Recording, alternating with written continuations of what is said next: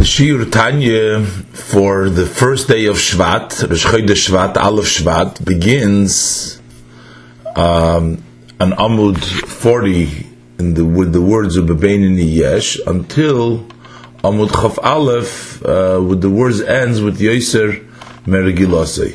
And we're in the middle of Perik Tezvov. So we learned uh, before that the difference between a tzaddik and a Benuni is that a tzaddik has already uh, gotten rid of his uh, nefesh habahamis and he's already done with his war with the Ra, and that's why it's a description uh, like a a person who's already accomplished like a chochem or a king who has already become a tzaddik because of his accomplishment, and it does not require the present effort and struggle, as opposed to a Benuni who is uh, currently struggling with um, achieving um, and not allowing uh, his nefesh abahamis to expand into his machshava dibur and maise, and therefore he is called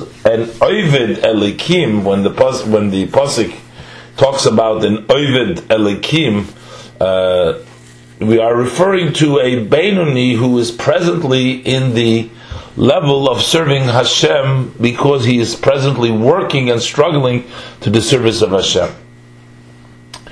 But in this itself, in the Beinoni level itself, there is also two levels. There is a level of Oived Elikim, and there is a level of Asher Loyavodoi, uh, a person who is not serving Elikim. Now, as the Gemara in Chagiga says, that also the person that is Loy Avodoi isn't talking about a person who, God forbid, is not serving Hashem in the literal sense, meaning that he is uh, like an evil person.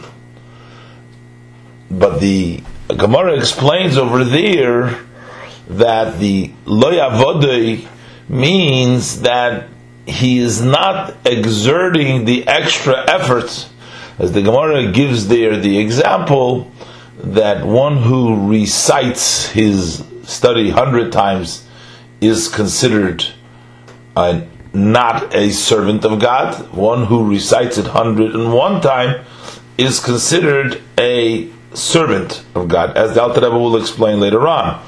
But we see, of course, he is reciting it hundred times. Of course, he's not a Rasha. He's a he's doing. He's learning.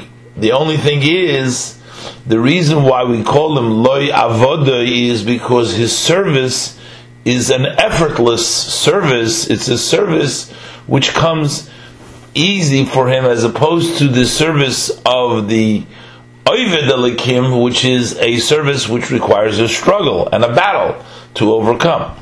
So we see, nevertheless, that within the Beinuni itself, there is two, two types, two categories. One who has to battle, and one who doesn't have to battle. So he's definitely not a tzaddik. We're not talking about a tzaddik. A tzaddik doesn't have to battle because he got rid of his desires and it's no longer there. The Beinani has the Nefesh Bahamis in full. But within a Beinani itself, there are various types of Nefesh Bahamis.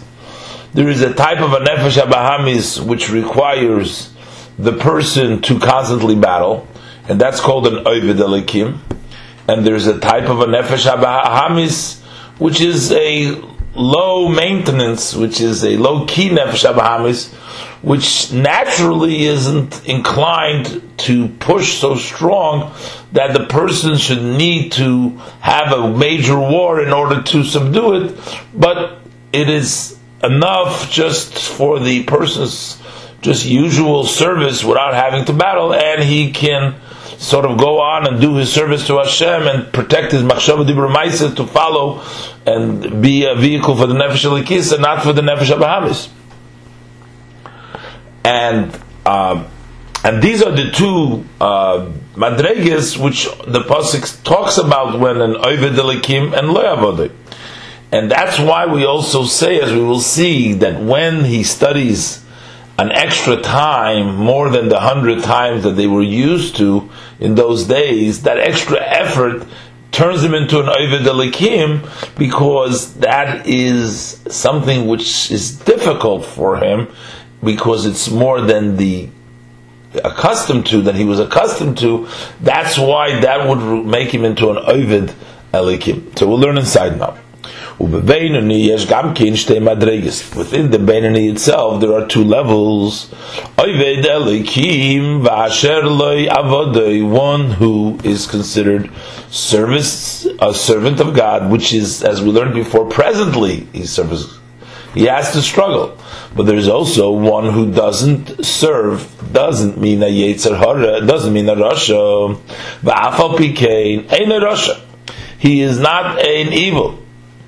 The fact that he doesn't have to battle with the Yetzer Hara, Loyavodi means he's not struggling, but he is not a Rasha, but he doesn't have to fight with the Yetzer Hara but he's definitely not giving in to the Yetzer Hara. It doesn't mean lo as simple as the Gemara explained, as mentioned before.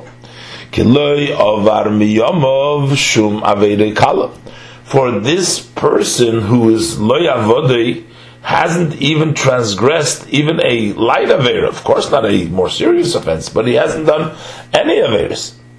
That is as far as the prohibitions. But v'gam kiyim kol mitzvahs she'ef He also has fulfilled all the mitzvahs that he has the possibility to fulfill them. Uh, of course, not everybody can do all the mitzvahs because none of the mitzvahs don't apply to, to, to every person. There's pers- mitzvahs for kahanim, there's mitzvahs for leviim, there's mitzvahs for kings, there's mitzvahs in Eretz Yisrael, there's mitzvahs that are connected to the Beis Hamikdash. So the person though has done all the mitzvahs that he can do, that he has the possibility, he's done. And also v'salmut Torah keneged kulo. And not only has he done all the mitzvahs, but he's also done the mitzvah of learning Torah, which is equal to all other mitzvahs. Always the Alter Rebbe mentions the learning of Torah uh, because the learning of Torah is a mitzvah that is required by Yom V'Laila, and this is something which is very difficult to really fulfill. But the Beinoni, who hasn't done any Aveda, also fulfills this mitzvah. The Alter mentions it specifically, that V'Salmud Torah, which is connected Kulam, which is equal to all mitzvahs, he also does that constantly. Pasik Pume Megirsa, and his mouth doesn't cease from studying Torah. So, he's definitely not a Rasha, but he's doing everything properly. But we're still referring to him as Lo Yavodoi. He's not serving Hashem. Why is he not serving Hashem? Elo she'ena oisa shum milchama im hayetzer. The thing is that he's not a, called a servant in Hashem because he doesn't wage any war with his inclination to overpower it. Now we learned before that in order to the person to overpower the Yetzer Hara, so he says that he needs the Ezer of Hashem lahatzil mishoivtei nafshay, as the brought down from the pasuk before kiyamid limin evyin. That means that Hashem helps him to overcome his Yetzer. And he learned before that that special Ezer is in the form al yidei as al Rebbe al nefesh. There is the light of the Hashem that lights on the godly soul. Sheba the godly soul which is in the person's head, and the brain. That's the the uh, place where the the nefesh stands. Hashalit al halev kanis kalil. The mayach dominates the heart, as mentioned before. That is by nature, and you have the oir havaya, which we said that there's a Yisrain Ha'oir Mitoich HaChoshech, there's an advantage of light over darkness, that the Eberster gives, Hashem gives this light the Nefesh Alikis, that this natural control of the Shalit, the Meich Shaltel Aleiv, he gets the light of Hashem, so that he can have the Yisrain Ha'oir Mitoich HaChoshech, that the Ma'at Oir is doiche harbe choshech and that it goes with derech memela. So that way, the person that Rebbe explained before, the Beinani, uh, can overcome. But this individual doesn't need that battle and doesn't need that extra help because the the person that's lo yavodoi doesn't need that. Why? Mipnei shein yitzrei aymed lenegdoi klal because his inclination, uh, his yetzer, this temptation doesn't stand opposite for him to uh, take him away from his learning and from his service. He's not tempted to go away from Torah Avodah. And he doesn't have to wage war with him with the Yetzirah klal at all. Now that seems almost like we're talking about a tzaddik, but here we're saying no, this is a Beinoni. A tzaddik doesn't have to wage war because the tzaddik doesn't have to wage war because he doesn't have his nefesh. But here he doesn't have to wage war. It is kigoy, like for example, in this case he's a Beinoni. Kigoy, for example, shu masmid bilimudei b'tivoy this person is naturally a uh, diligent in his studies. He is naturally likes to study. From his birth. That nature is al by having the uh, the mora shechayre, the black gall. There's a black gall and there's a white gall the uh, white spleen or the black spleen. Um, these are um, uh, it's known that when the uh, white spleen dominates the person, then the person is uh, naturally um, more uh, active, hyper.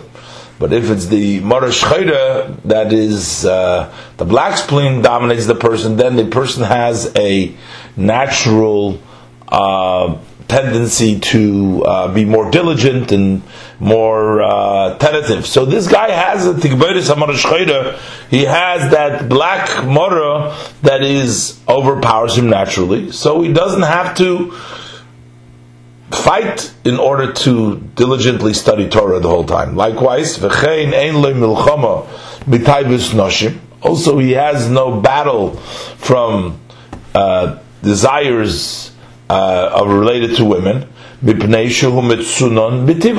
because he is called naturally. So the thoughts of sin and relationships that are uh, prohibited, those thoughts, he doesn't have to wage war with them because he's cold blooded and he is not tempted. Likewise, he doesn't have to put an effort in the other, the other delights of this world. Um, he doesn't have to battle because he's naturally lacks that uh, feeling, that sensitivity to these things. So this particular person in order to overcome, not to get dragged in and drawn down by these different battles to study Torah and not to think prohibited thoughts and other pleasures of the world, he doesn't need, he doesn't require, he doesn't need to meditate so much on the greatness of Hashem, so so then he would create from his understanding. Ruach Das, a spirit of knowledge, and uh, fear of Hashem in his mind through this meditation, and that will help him to protect him, not to violate a prohibition because of the uh, of his understanding and the fear of Hashem, not to do something which is prohibited. He doesn't need that because it's just comes easy to him. And also on the other hand, as far as the positive goes, and he has love of Hashem in his heart. The dafka by bikima mitzvahs to cleave to him by observing the mitzvahs. V'sal mutoira keneged kulam, and First of all, doing the mitzvahs you cleave by doing each mitzvah, and the learning Torah, which is equal to all the mitzvah, he sits and learns all day and he connects to Hashem that way. And it doesn't take him a big effort in his mind to have to uh, create that love to Hashem because it comes naturally. It's in, it's in, it's it's something that comes to the him. It's sufficient to him in order to uh, reach that. He doesn't have to meditate to create that love, but he's sufficient in Ba'aba Mesuteres, that hidden love, Asher Belev Klolus Yisrael, which is in the heart of all Yidden, Shenikru, because they are called in in Tilim Samachtes Lamed Zayin, the pasuk calls them Oyave Shmoi. They love Hashem's name. Every Yid loves Hashem. Before he said the posuk I have Ishmecha, you have Ishmoi. Uh,